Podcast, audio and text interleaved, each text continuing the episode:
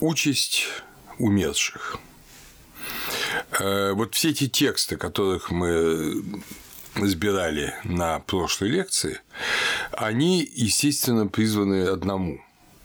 Они призваны к тому, чтобы участь людей после смерти была благой, чтобы она не была печальной. Очень многие из этих текстов предназначены не только мертвым, но и живым. Некоторые из них даже, там, скажем, тексты саркофагов, есть речения, где говорится о том, чтобы прожить до 110 лет. Или тексты, которые надо произносить, когда приносишь жертвы умершим. Они предназначены для живых. Они учат живых и тому, как надо жить на земле, чтобы была благая потом участь после смерти, и заранее учат тому, что э, человек должен знать, пройдя вот этот страшный порог, отделяющий жизнь от смерти. И, конечно же, Сейчас курьезным кажется представление столетней давности о том, что представления о воскресении мертвых, они в дохристианском мире не существовали. Вот, например, профессор богословия Московской сельскохозяйственной академии Петр Сергеевич Страхов писал в 12-13 году в его книге о воскресении, идея воскресения в дохристианском религиозном сознании. Истина воскресения мертвых в христианской форме не только была совершенно новой для языческого мира, но даже более того, она внесла первую весть о великой новой тайне мироздания, таинственная глубина которой и до сих пор остается почти недоступной разуму. Лишь современная наука, опираясь на могучий прогресс своих достижений, как будто начинает бросать сюда какие-то очень слабые, но все таки нечто уясняющие лучи. Через сто лет совершенно ясно, что в область воскресения мертвых наука даже через сто лет никаких лучей не бросает. Мы судьбу людей после смерти не ведаем. А вот как раз египтяне ведали ее очень хорошо. И именно потому, что они ведали хорошо, они узнали узнали в благой вести Христа свое осуществившееся упование. Это очень важно нам понять, что христианство несло не какое-то новое знание, как там учебник. Христианство несло весть, благую весть, так Евангелие названо, да, благая весть, благую весть того, что чаемое многими народами осуществилось, осуществилось. А теперь мы посмотрим что же чаяли древние люди? Опять же, здесь э, таким мостиком будет для нас христианский Египет. Потому что христианские египетские подвижники первых веков, они безусловно, соединяли в себе и то, и то. И знание до христианского Египта, они же родились в определенном, как сказал бы, культурном контексте. То есть они имели родителей, бабушек, дедушек, живших еще в традициях египетской традиционной религии. Они уже узнали и глубоко пережили христианство, если они стали подвижниками, если они канонизированы как святые. И вот поэтому их взгляд особенно важен. Они нигде не говорят, что то, чему учили раньше, это абсолютная чепуха. А наоборот, мы видим массу каких-то общих черт. Вот, например, наставление Антония Великого. Для начала, земные существа стали смертными по причине находящегося в них самопроизвольного зла. Наставление 48. Значит, мы понимаем, что смерть – это не естественное состояние человека с точки зрения Антония Великого, а противоестественное – но при этом самопроизвольное. Люди творят зло по своей воле и из-за этого смерть. Другое изречение 49 того же святого. Смерть для людей, которые понимают ее, есть бессмертие. А для простецов, не понимающих ее, есть смерть. И этой смерти не следует бояться, а погибели душевной, которая есть неведение Бога, вот что ужасно для души. Итак, смотрите, смерти не надо бояться, надо бояться погибели душевной. Это уже совсем по-египетски. Дело в том, что э, для египтян было очень важно, для древних египтян, не умереть второй раз. Многие речения, названы в книге мертвых, казалось бы, парадоксально. Речение, чтобы не умереть вновь под Богом. Hell Nature. А под Богом это кладбище. Чтобы не умереть вновь, будучи умершими. Вот как мы можем это перевести. Как это понять? Для того, чтобы это вот осознать, для того, чтобы мы могли начать разговор о вот этом понимании смерти после смерти, ну и, соответственно, жизни после смерти, то обратимся просто к текстам. Вот 176-е короткое речение текстов пирамид, э, которое как раз и обозначено «Речение, чтобы не умереть вновь под Богом». «Мне отвратительно восточная земля, я никогда не приду в места разрушения» и никогда не будут, не будут принесены мне приношения, состоящие из того, что ненавидимо богами. Ибо я шествую чистым срединой Млечного Пути. Я один из тех, кому владыка всяческих обещал свое могущество на тот день, когда будут соединены две земли перед лицом владыки сущего. Тот, кто знает речение это, станет он достойным воскресения, и не умрет он вновь в уделе смерти. Что же надо знать в этом речении? В этом речении надо знать э, первое – Восточная земля – земля этой жизни, а не земля западная, земля после смерти, она не должна притягивать человека сама по себе. Она временная юдоль, все люди из нее уходят. Поэтому Мерши говорит, что она ему отвратительна, он уже о ней не вспоминает. Это земля суеты, зла, земля, где каждый человек страдает и, и совершает действия, вызывающие страдания других. Поэтому она ненавистна. Он не придет в эти места разрушения человека. Он стремится к местам иным, к западной земле, где человек созидается в его совершенстве, уподобленной своему Ка. Он не будет принимать приношений ненавидимых богами какие приношения ненавидимы богами? Ну, когда мы будем говорить об этике, мы об этом будем говорить подробно, но вы уже знаете 125-е речение, в котором говорится, да, что я не убивал, я не приказывал убивать, я не грабил, не воровал, не прелюбодействовал. В сущности говоря, развернутый список тех же грехов, которые известны нам и по десяти заповедям Моисея. Э, и э, вот эти грехи – это есть приношения, ненавидимые богами. Это то, что ненавидят боги. И человек не хочет, чтобы ему приносили это. После смерти каждый обретает то, что он делал при жизни. И поэтому, если человек делал ненавидимое богами при жизни, ему будет приноситься это после смерти. Египтянин это знал отлично. Посмотрите даже сейчас у нас как. Э, человек, который творил какие-то злодеяния, ему эти злодеяния вспоминаются. Некоторые эти злодеяния осуждают, вспоминают о них с осуждением, а другие, наоборот, говорят, ох, какой молодец был Сталин, там он порядок навел, да, людей убил, но это нужно было сделать. Вот это самое ненавидимое приношение. И человек, который принимает такие ненавидимые приношения, конечно, у него э, шансов нет.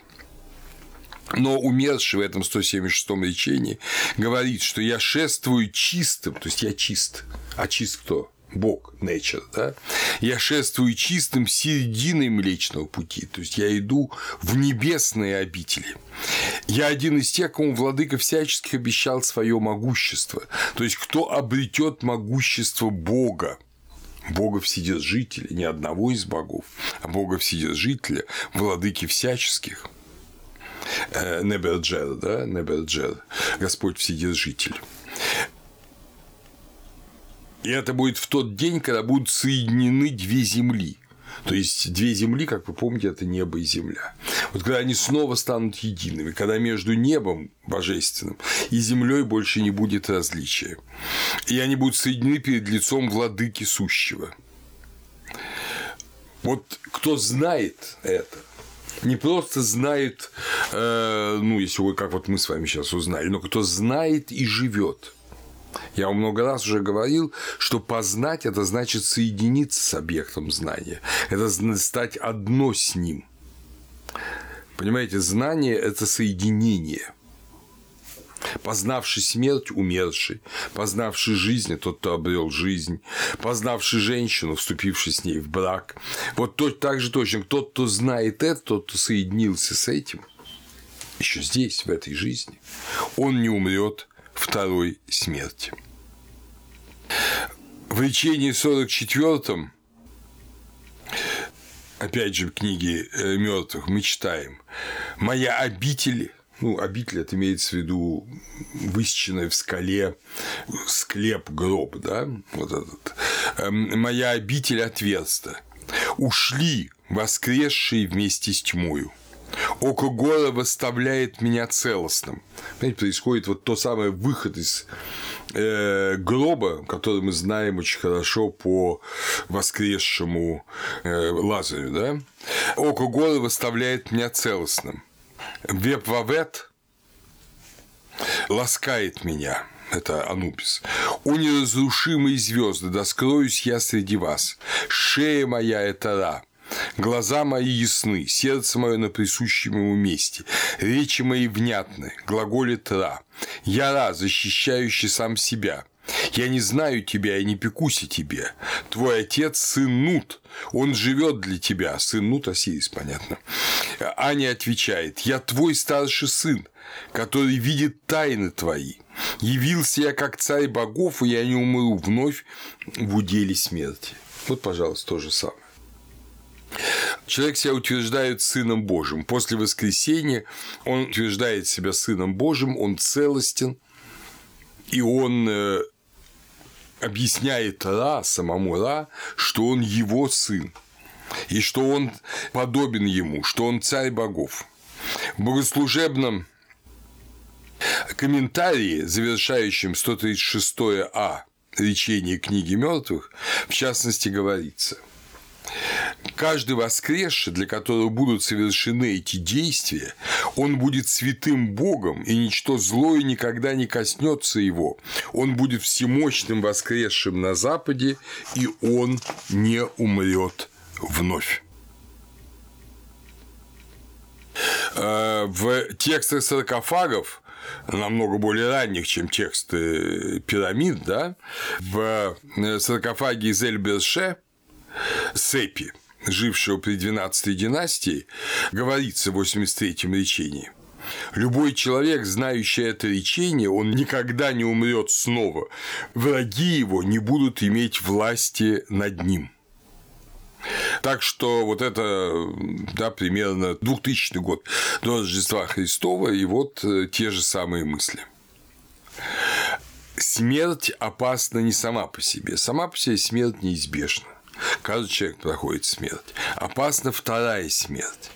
И мы вот понимаем постепенно, что чтобы ее избежать, надо быть уже здесь на земле подобным Ра, подобным Осирису. Тогда вторая смерть может быть преодолена.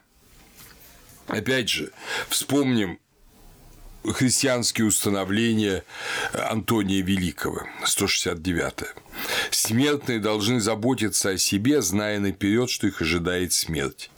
Ибо блаженное бессмертие бывает уделом богоподобной души, когда бывает она добрую, и смерть вечная встречает ее, когда она бывает злую. Это вполне египетское понятие. Вторая смерть э, в Древнем Египте – это э, совершенно, совершенно определенная категория.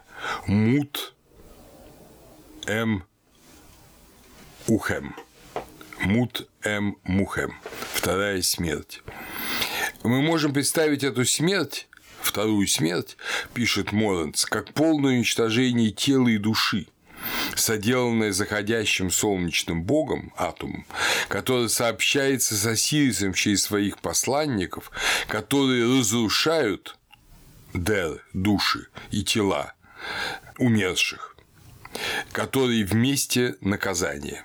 Это слова из Большого солнечного гимна – Э, таким образом, э, вторая смерть может иметь отношение в первую очередь к душе, так как тела уже умерли во время первой смерти, пишет Моренс. Но немецкий ученый до конца не понимает вот всей этой сложности мировосприятия египтян.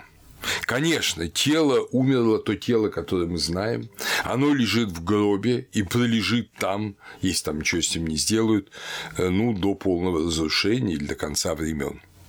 Но тело – это не только тело, лежащее в гробе. Каждый умерший имеет свое тело. Это тело, которое подлежит э, вот пребыванию в вечности. Тело воскресения – это тело и то тело, которое было, и иное тело. И поэтому вторая смерть имеет отношение не только к душе, но и к телу. Но и к телу. Э, тело может или не воскреснуть, или воскреснуть не так. 64-е речение книги мертвых специально заглавлено. Речение, дабы не умерла второй смертью дба, силы человека. Речение книги мертвых 45-163 повествует о том, что духи стремятся разорвать, пожрать и уничтожить именно тела. Но знание этих речений не дает этого сделать. И здесь идут отсылки на Сета и Осириса. Вот э, Сет хотел разорвать тело Осириса и разорвал его, да? Потом Исида и Нефтида его соединили. И вот то же самое хотят сделать духи с любым умершим. Египтяне отлично знали, что тело, вот, которое умерло, оно лежит в могиле, духи его не разорвут. Речь идет опять же об образе тела. Это земное тело, которое лежит в гробу, есть лишь образ и символ тела, как ипостась, как основание личности, которое может быть разрушено из-за грехов человека. Отление и распад вот этого физического тела это ну, лишь внешнее проявление вот этого внутреннего распада. Отсюда, кстати говоря, и широко распространенное, хотя в христианстве считающееся неверным, представление о нетлении мощей святых. Потому что если человек свят, если он целостен, не забудьте, что по-английски holy – святой и whole – целое – это одно и то же слово. Э, то, соответственно, его физическое тело не должно истлевать и распадаться. Мы знаем, что это не так, что здесь нет прямой связи, но народная мудрость христианская говорит именно об этом. Чтобы э, понять дальше, о чем же идет здесь речь,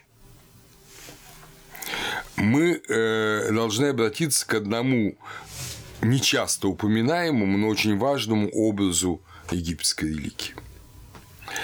Это дерево ишет. Ишет – это фруктовое дерево, вообще-то. Эм, вот это дерево, оно оказывается очень важным в судьбе умершего. В древнейшем варианте 17 главы книги мертвых папирусе из погребений Непсени, копииста храма Птаха, чертежника и скульптора, э, сына чертежника Тиенаба и госпожи Мутрешты, похороненного около 1400 года до Рождества Христова, мы читаем. В более поздних вариантах этот кусок отсутствует. В папирусе Ани его нет. Есть это речение, а этого кусочка нет. Здесь мы видим образ великого кота. Великого кота, я даже сейчас попытаюсь показать вам это замечательное изображение. Это, как вы видите, образ великого кота, который убивает змея Апопа под деревом Ишет, вот под этим деревом Ишет. Итак, э, мы читаем. «Я великий кот, разделивший дерево Ишет, на месте его в Оне, то есть в Гелиополе. В ту ночь войны ради тех, кто поверг мятежников, и в день, когда побеждены были враги Господа Вседержителя. Опять же, Неберджер. Что это означает? Вы помните, что многие речения книги мертвых, они вот такие Вопросы-ответы, вопросы-ответы. И как саркастически по-английски пошутил Фолкнер, что иногда объяснения для нас менее понятны, чем текст, который они объясняют. Ну вот, тем не менее, подумаем. Что это означает? Это задает сам египетский текст этот вопрос. Что до кота, то это сам Ра, зовущийся котом, Миу. Понятно, Миу – это звук подражания Мяу, да? Так как Сия, божественная премудрость, сказала о нем, Ара, подобен, опять же, слово подобен Миу по-египетски, подобен он коту в том, что соделал он. И так его имя Кот произошло, я продолжаю цитировать текст, я просто его перевел современным языком. И так его имя Кот произошло, иначе говоря, он Шу, передавший наследие свое, буквально, что же интересно, отписавший собственность свою. То есть мы видим, что в Древнем Египте вот эти проблемы собственности, наследования, они были настолько естественны, что они даже входили в религиозный текст как образ. То есть никакого не было там восточного деспотизма, где всей собственностью обладал фараон, да ничего подобного. Значит, э, иначе говоря, он Шу, передавший наследие свое Гебу и Осирису. Что до разделения дерева Ишет на месте его вони, это произошло тогда, когда чады бессилия исполнили то, что они предприняли. Что до ночи войны, то это значит, что они вступили в восточную часть неба, и война разразилась на всем небе и на всей земле. Вот такой интересный, исключительно интересный текст. Как вы понимаете, здесь речь идет о чем? Что вот это дерево, растущее Гелиополь. Гелиополь – это место соединения неба и земли. То есть это дерево, это то, что называют религиоведы аксис мунди, ось мира.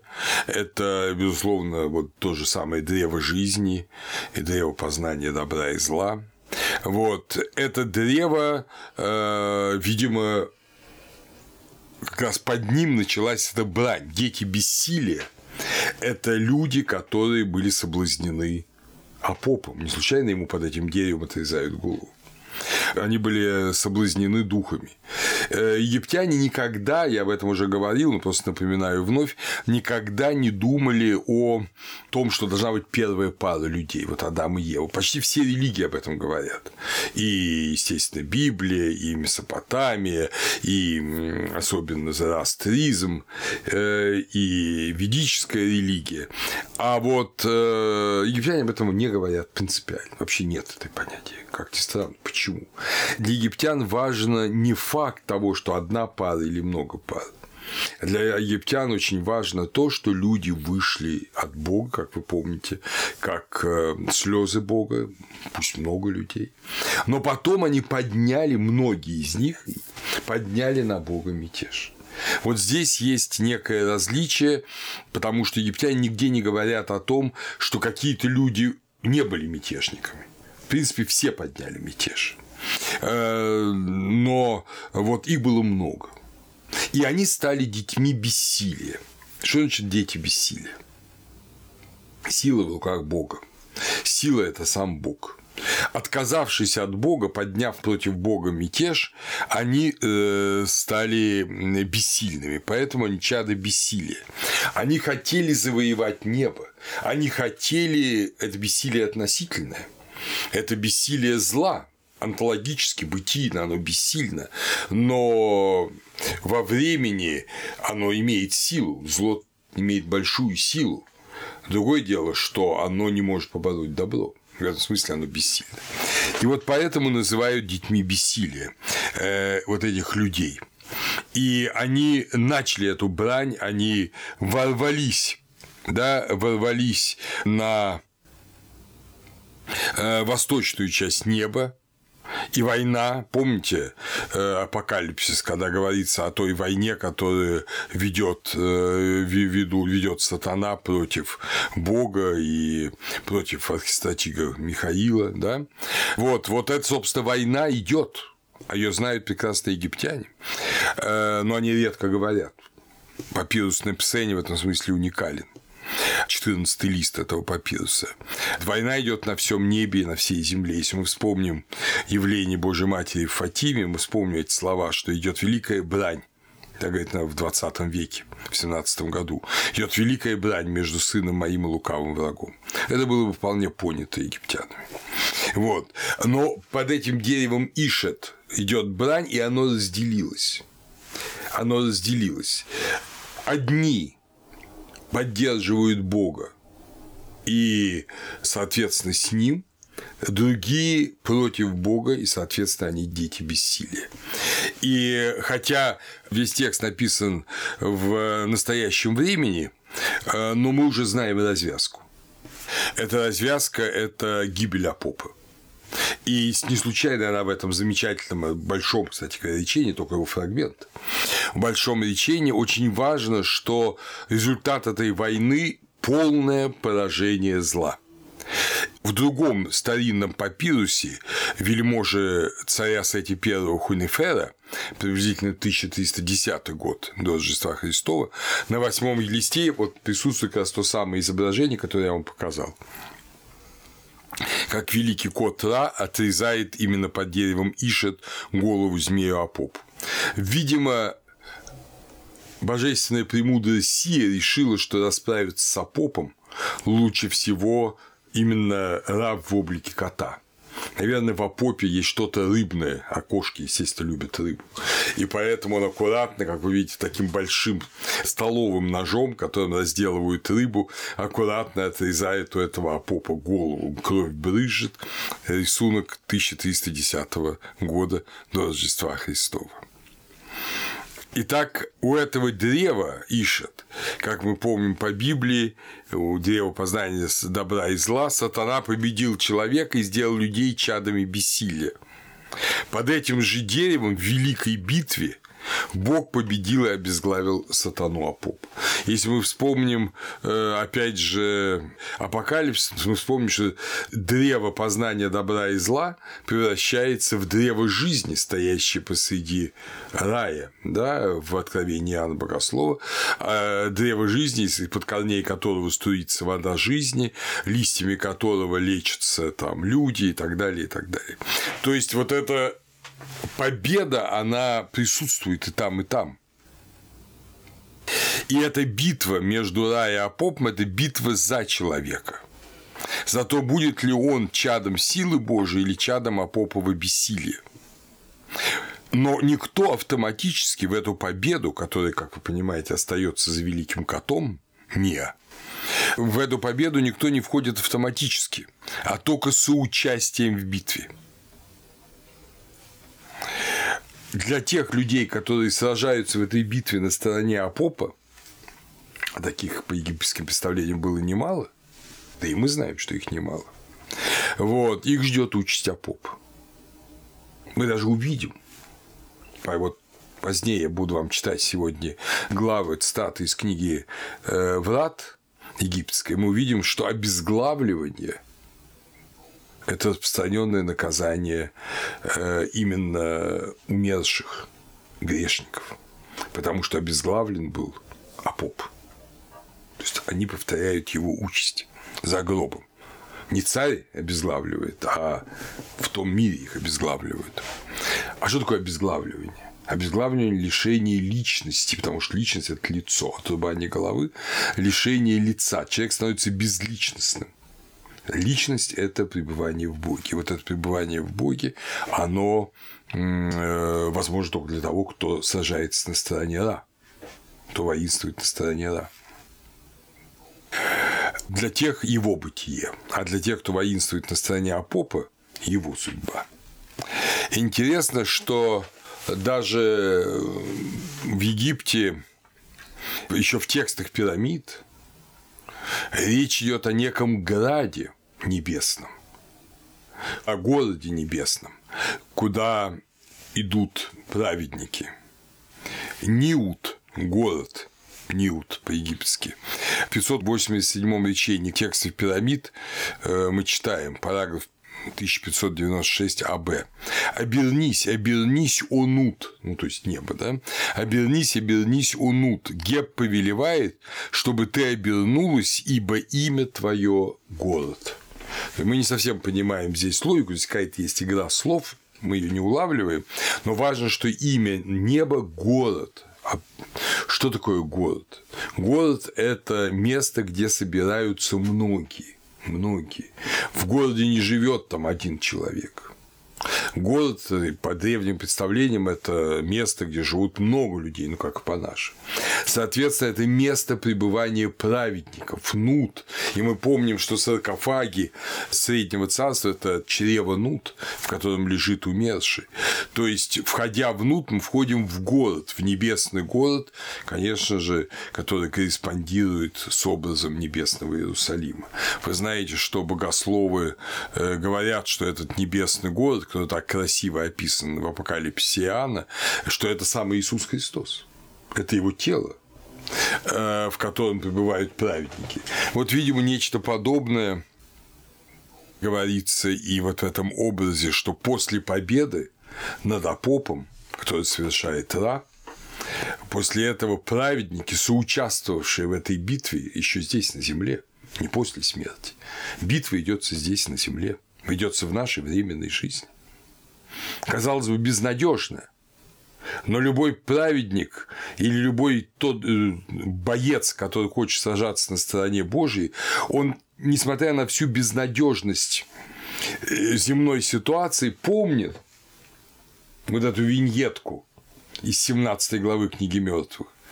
Помнил, что изобразил Хунефер, как столовым ножом отрезает голову Апопа великий кот, и сражался, не унывая.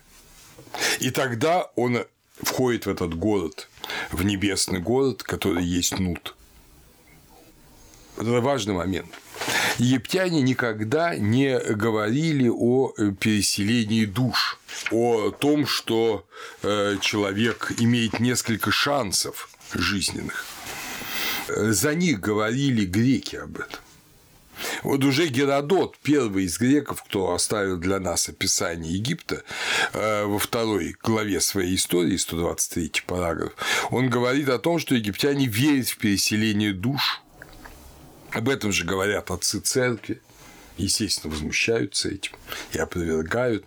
А неоплатоники, например, тот же Ямблих, и до него, видимо, Платин, они об этом тоже говорят как о факте о переселении душ и опираются на египетскую традицию.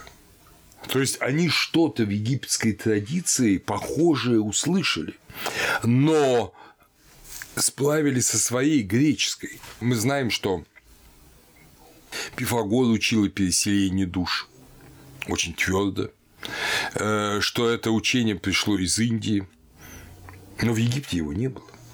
Что же в Египте в участи умерших могло быть похожим на переселение душ?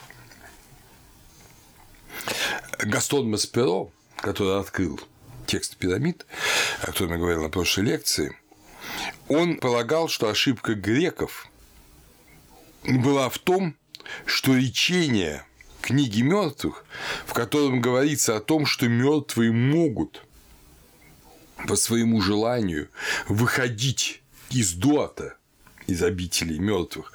Э, ну, мертвых относительно, они живых, это обитель живых, дуат это не обитель мертвых.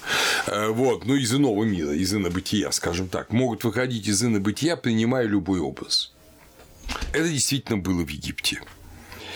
Ирет Хеперу М. Э, значит, обретение образа. Это было одно из великих, э, ну, я бы сказал, таких упований. Умерший может являться в наш мир в разных образах.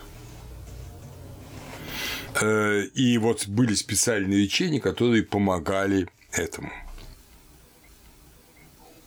Есть и другая точка зрения. Вообще, эта точка зрения Маспело, я думаю, совершенно верна. Совершенно верна.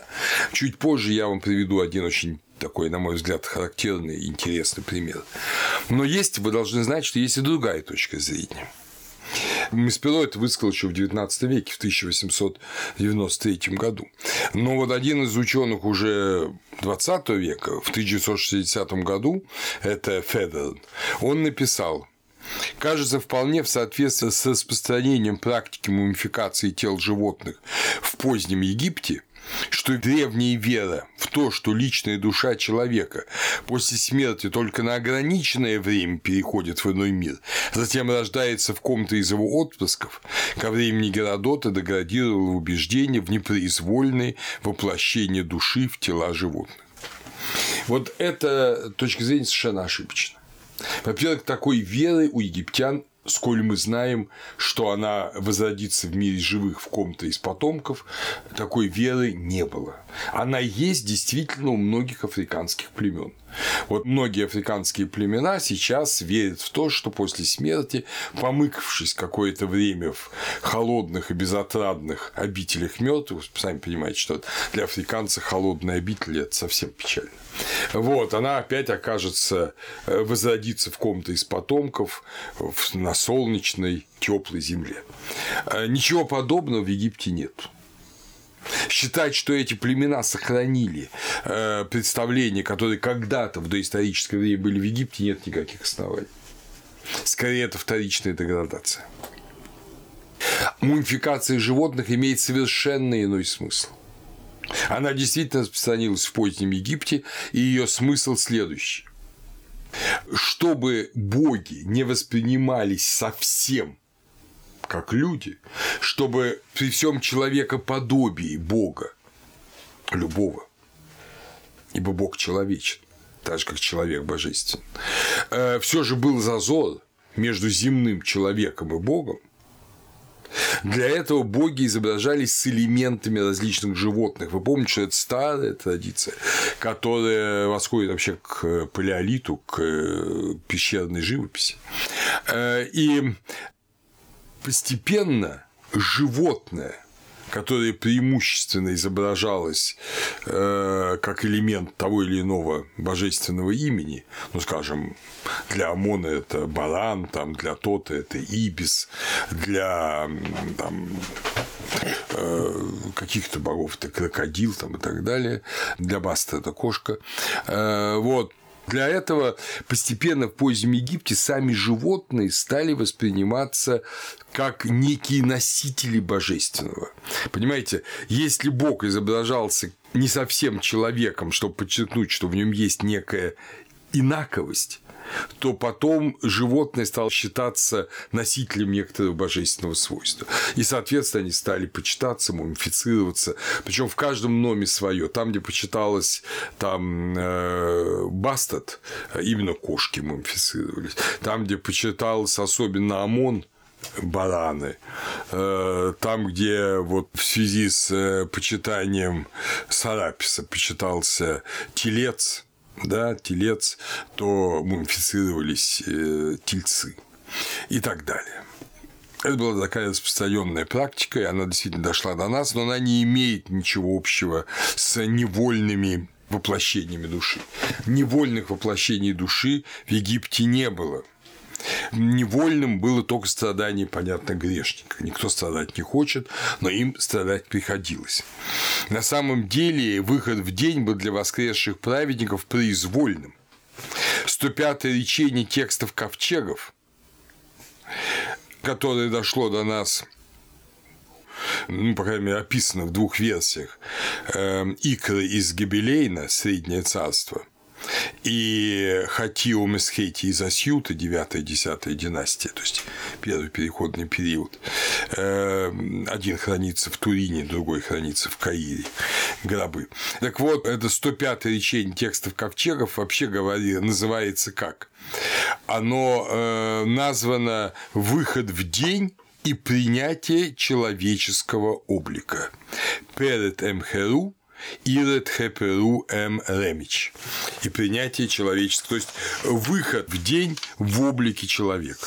Вот как это достигается. Само по себе речение это очень интересно, но мы далеко уйдем за пределы нашей лекции, если будем цитировать все речения.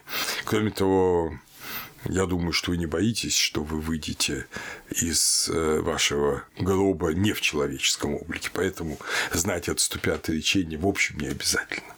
Э, но в Египте оно очень логично, оно многое объясняет. То, что жил человек после смерти, то, что человек после смерти был не просто бестелесным и слабым духом, но что он был полон сил, это абсолютный факт. Начиная с писем умершим, специальная публикация писем умерших э, сделана Гарденером из Эты в 1928 году. Но, кроме того, есть масса речений, начиная с середины третьего тысячелетия, где умерший предупреждает, что те, кто потревожит его в гробнице, а уж тем более те, кто позволит его гробницу использовать для собственного захоронения, им не поздоровится, он, подобно дикой птице, вцепится в них, в их горло, и, в общем, там не сладко будет такому любителю поживиться за чужой счет. То есть умерший жив и полон сил. И вот эта жизнь и полнота сил, она э, связана с упованием какой-то высшей благодати, высшего счастья. Понимаете, вот сама особенность богослужебного текста такова, что они это счастье и блаженство именуют одним словом, считают, что все это и так знают. Блаженно умершие, умершие под Богом.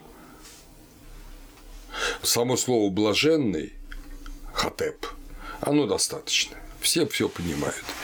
Э, в Греции э, в которую из Египта перешли и мистерии, и опыт, там, естественно, жили иначе. Э, вообще античный мир намного больше похож на наш современный мир где большинство людей или ни во что не верили, или мало во что верили, или какие-то свои представления, весьма иногда уж не обидно сказать, примитивные эм, в меру своего разума, э, в общем-то, создавали. И вот э, для того, чтобы привлечь людей к истине, как ее понимали, те греки, которые были посвящены в египетские мистерии, они об этом косвенно, естественно, иносказательно говорили. Например, Плутарх в знаменитых своем произведении об Исиде и Осирисе э, пишет «Для людских душ, которые облекаются в этом мире в тела и страсти, бывает сопричастие Богу только как образу туманного сновидения, которого можно коснуться познанием с помощью философии. Когда же души освобождаются и переходят в невидимое, незримое, невозмутимое и непорочное обиталище, тогда этот Бог, а речь идет об Осирисе, тогда этот Бог становится для них владыкой и царем. Из-за него они как бы привязаны к несказанной и невыразимой для людей красоте, созерцают ее и ненасытно стремятся к ней. И как гласит старинное предание, Исида, полюбив красоту, в данном случае Осириса, да, имеется в виду, вот так вот иносказательно пишет, чтобы не говорить о величайшей тайне соединения Осириса и Исиды после смерти. И как гласит старинное предание, Исида, полюбив красоту, вечно тяготея к ней и пребывая в ней, наполняет наш мир всем прекрасным и благим, что имеет отношение к рождению. То есть к появлению в этом мире, к рождению э, как к появлению в этом мире. То есть мы видим вот здесь э, в категории эпопетеи великолепие, вот абсолютного великолепия и на бытия. Эпопетея – это высшая степень посвящения, ну, это э, созерцание, да, так лучше перевести это слово, и это высшая степень посвящения в элевсинских мистериях. Вот в категориях эпопетеи Плутарх описывает, что ждет человека за гробом, праведника за гробом. И он прямо пишет, что в том, что владыкой и царем становится Осирис, мы вспоминаем э, книгу мертвых, как приводит умершего на суд Осириса, как потом его приводят к самому Осирису, и он говорит, что все дается тебе. Э, вот именно об этом же и говорит знающий тайну Плутарх.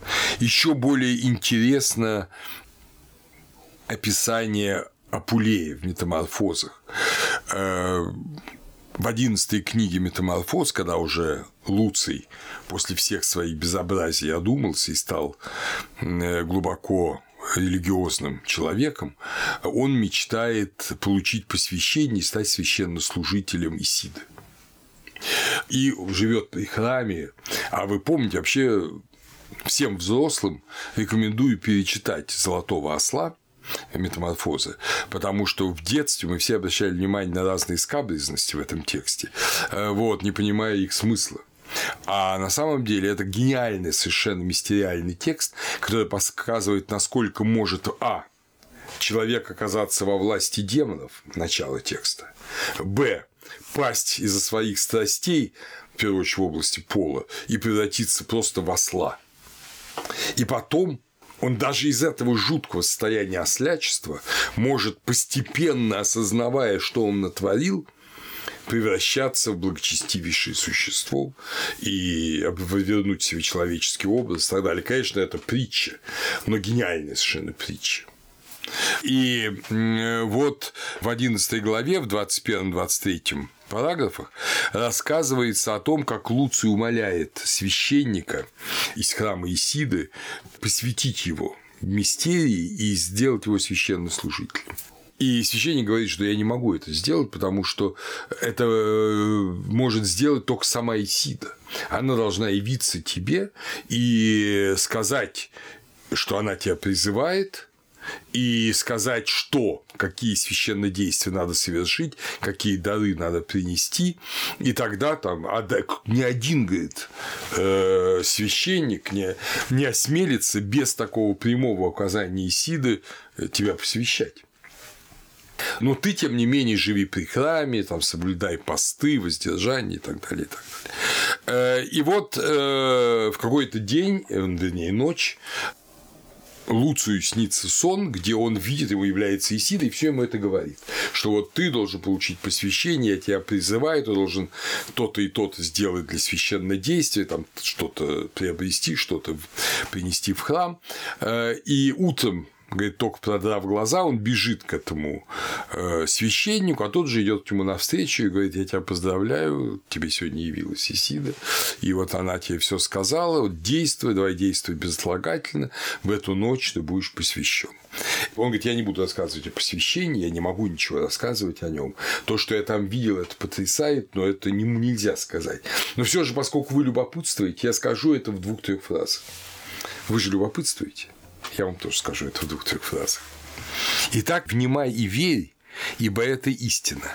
Достиг я рубежей смерти, переступил порог Прозерпины, ну, это для греков Исида, и вспять вернулся, пройдя через все стихии, в полночь видел я солнце в сияющем блеске, предстал пред богами подземными и небесными, и вблизи поклонился им.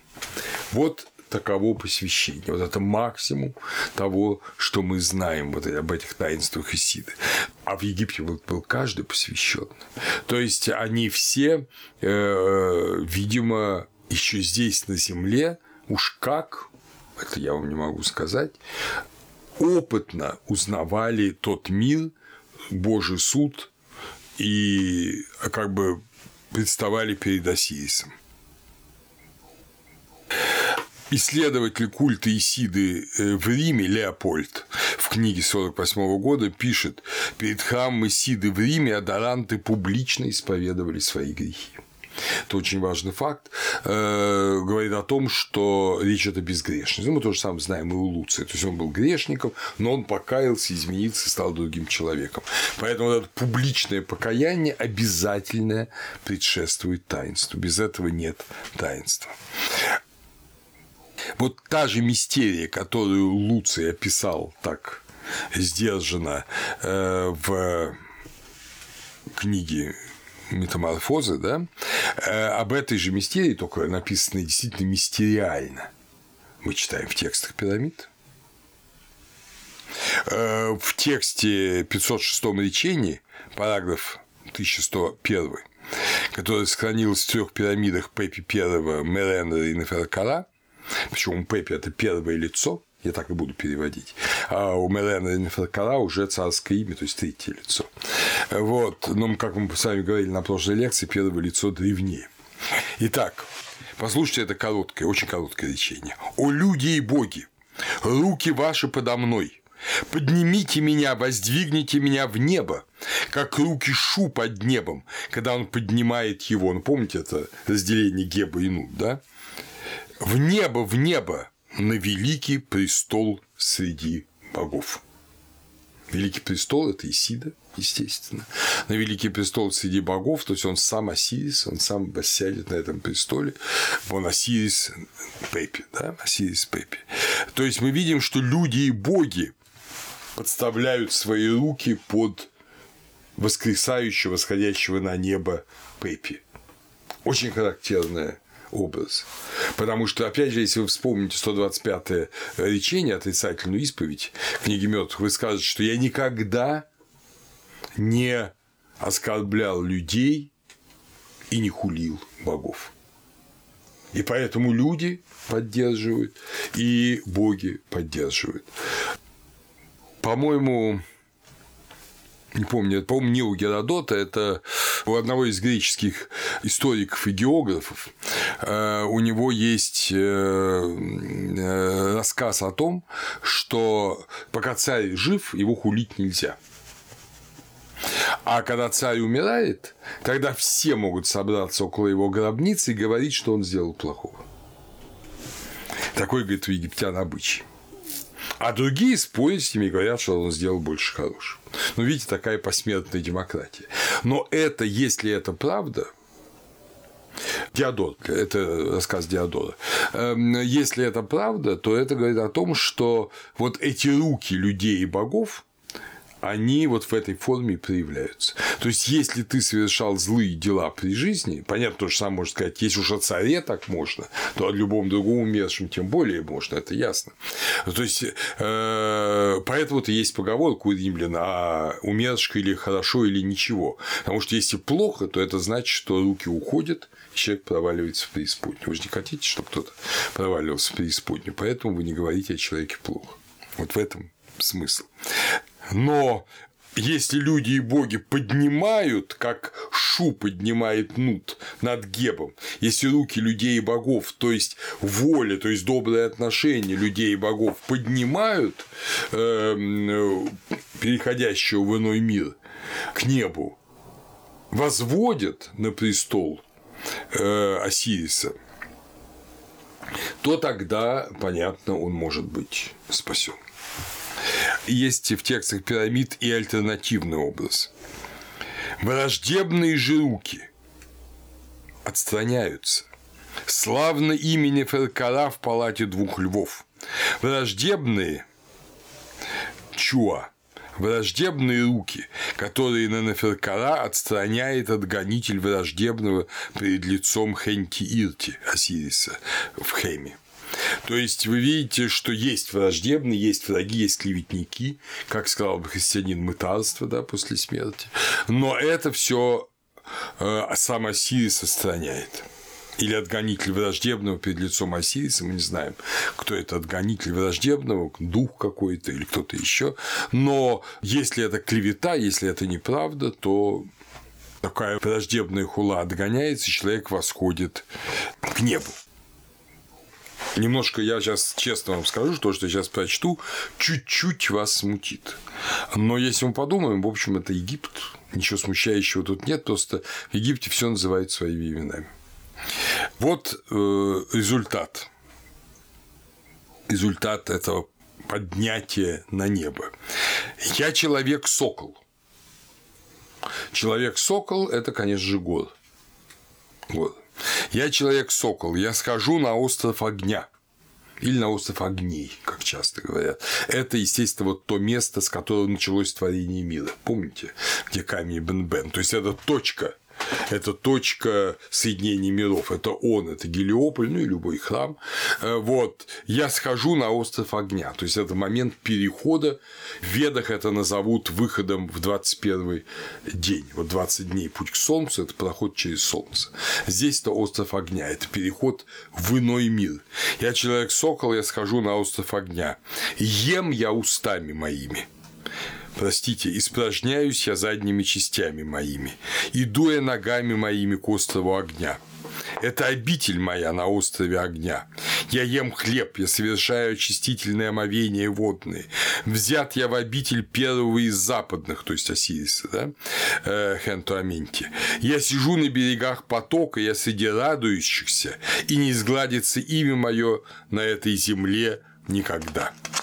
Это 149-е речение текстов саркофагов, текстов ковчегов. Эм, вот, параграфы второго тома 252-253. А теперь уже все знаете, я вам объяснил семитомник текстов ковчегов, как он формировался, так что второй том.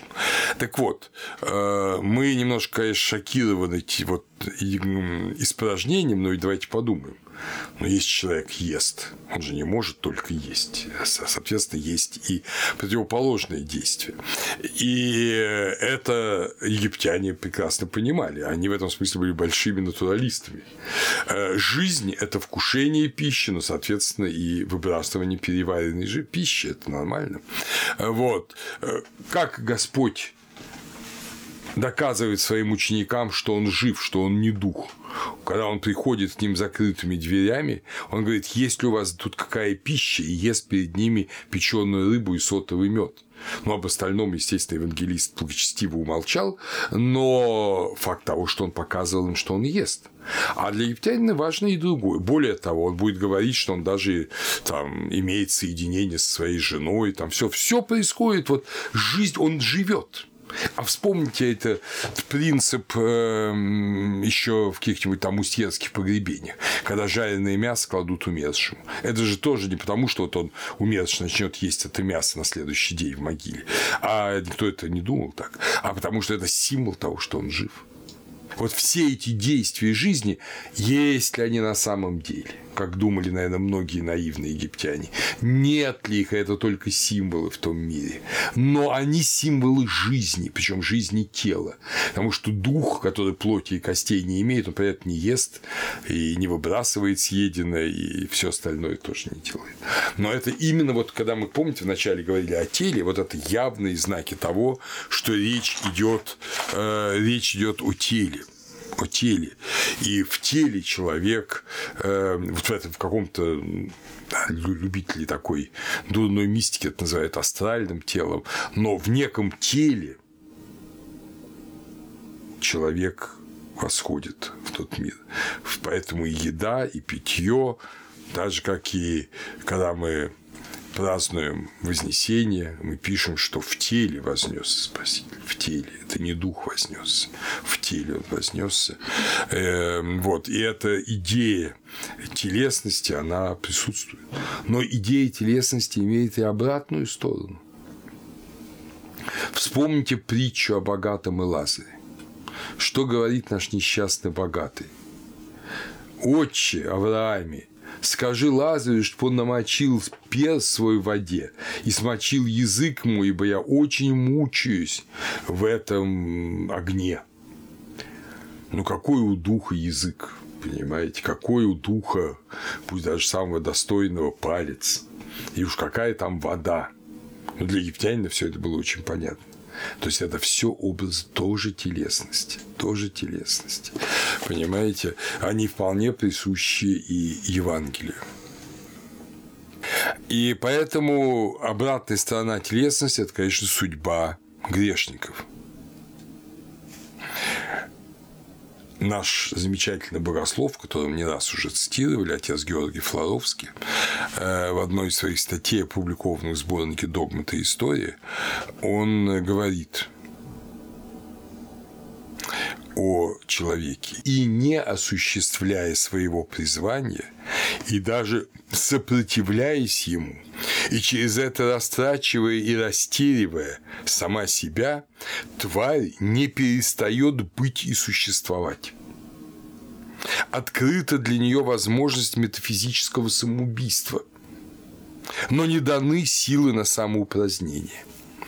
Тварь неуничтожима, и не только тварь, утвердившаяся в Боге, как в источнике истинного бытия, но и тварь, определившая себя против Бога.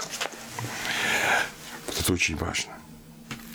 То есть метафизическое самоубийство – это, естественно, служение сатане, отказ от служения Богу.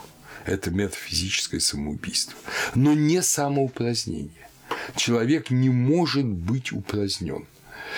Есть специальная хорошая книга, вот она у меня правда, в таком плохом виде, вот, это Занде, Death as an Enemy, смерть как враг да, э, according to ancient Egyptian conceptions. Вот. Вот в этой книге Занде подробнейшим образом, подробнейшим образом э, рассказывает о всем, что ждет за гроб человека по египетским представлениям. И он с э, мучением, страшные мучения описываются во всех подробностях. И среди них есть мучение полного уничтожения. И Занда удивляется, как же так, вот полный человек уничтожен, а после этого там мучение продолжается. Ну что ж тогда мучается? Так вот, египтянин не мог так красиво сказать, как отец Георгий Флоровский. Слово метафизическое самоубийство он не знал. Это дань греческой философии. Но суть та, что человек уничтожен как личность, но как бытийная сущность он не уничтожим, потому что он создан Богом. Все, что создано Богом, имеет качество вечности. Понимаете? Вот. И поэтому он будет или вечно радоваться, или вечно страдать, вот это вечное страдание. Многие говорят, что э, ну как же так, э, это негуманно, да, даже некоторые святые, например, Григорий Низкий говорили о том, что должен быть апокатастис, всеобщее, в общем-то, оправдание умерших, но для египтянина это было совершенно непонятно. Египтянин четко считал, что человек все знает в этой жизни земной, он выбирает сам самопроизвольно свой путь, если он выбирает путь зла и не исповедал свои грехи, не покаялся, то, ну что ж, вот как это с математической точностью наступает страдание. Куда же деваться? Он сам себя поставил в это положение. И это египтяне прекрасно понимали. Египтяне делили всех отошедших в инобытие на две большие категории – на аху и мут. Об Аху будем говорить на следующей лекции более подробно. Аху – это просветленный, сияющий, воскресший, как я их часто перевожу. Мут – это мертвый. Мут – смерть, мрити, морт – одно и то же слово на всех языках. Умерший. Умершие, не достигшие воскресения или воскресшие не в Боге, они и сами страдают, и очень опасны в этом мире, потому что они становятся орудием злых сил. Это не то, что там мертвый, синий, страшный придет тебя ночью душить. Не об этом идет речь. Э, вот эти э, мертвые, они соблазняют живых, они э, действуют так же, как злобные духи. И вообще непонятно, какой дух человеческий или нечеловеческий предлагает к тебе. Вот. Они уничтожимы, но и неуничтожимы до конца. А мертвые воскресшие к ним в египетских текстах, в текстах книги мертвых даже используют специальный термин эм, эн мехеф не тонущий камень, потому что они легки, они не тонут. И вот э, они легки, потому что они в духе. И вот обращение атома к злодеям. О враги, да будете вы осуждены на обезглавливание как повелела Васра. Когда открыл он область мертвых для тела своего, Смотрите, это просто схождение Христа в да? И когда создал он дат, то есть инобытие, для членов своих, это воскресенье во плоти, он осудил вас на убиение, он назначил вам тот удел, какой вы сами себе избрали в великом зале Ра. А великий зал Ра – это наш земной мир когда боги оплакивали здоровое око, то есть когда был повержен Осирис, когда зло вошло в мир. Вот вы избрали злую долю.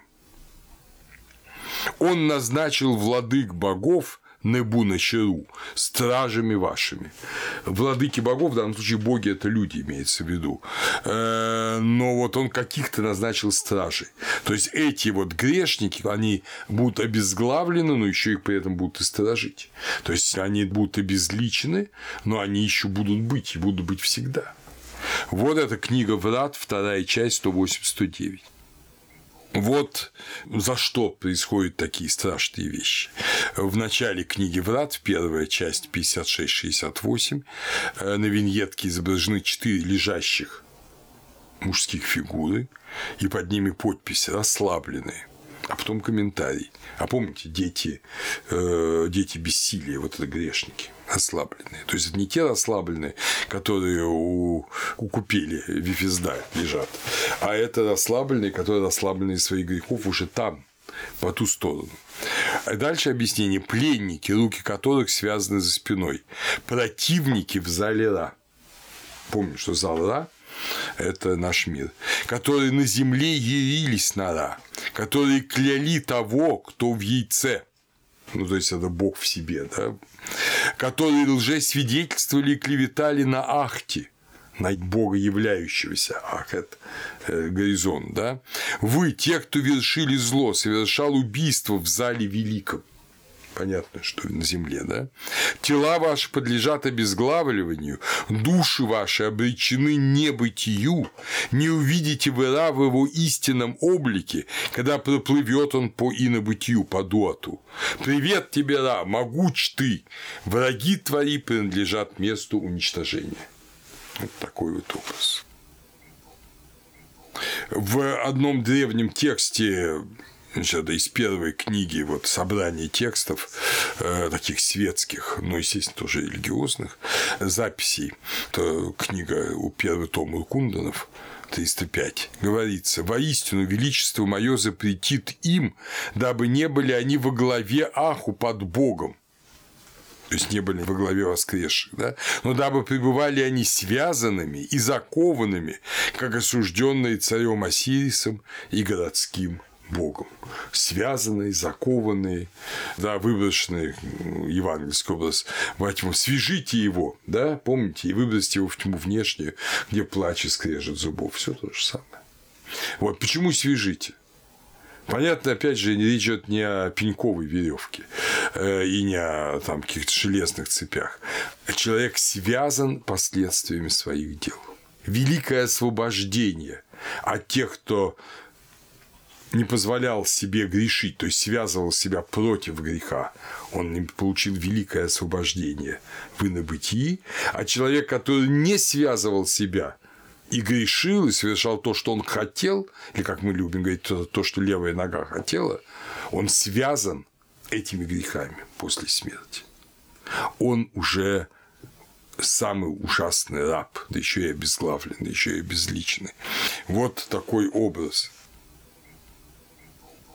Гор говорит, это тоже книга, э, книга Врат. Путы на руках ваших у враги, это Гор говорит, поэтому он говорит об Осирисе. Путы на руках ваших у враги отца моего. Руки ваши перед вами, Увы, те, кто соделали злое, связанные руки. Веревки ваши за вами, о злодеи. Как часто делали на Востоке, знаете, целые вереницы связывали людей. Вот руки связаны, веревка продета, идет дальше. Веревки ваши за вами, о злодеи. Вы обезглавлены, вы не существуете. Ваши души разрушены, они не живут, ибо вы сотворили такие дела против отца моего Осириса. Какие же дела? Вы разгласили таинство, вы открыли суть суть тайной обители. Мой отец Осирис восторжествовал над вами. Это вы, те, кто соделали всеобщим то, что должно было оставаться тайной. В мире, о единый великий, который зачал меня в доте. Эй, вы не существуете, о вы, которые не существуете. И так далее.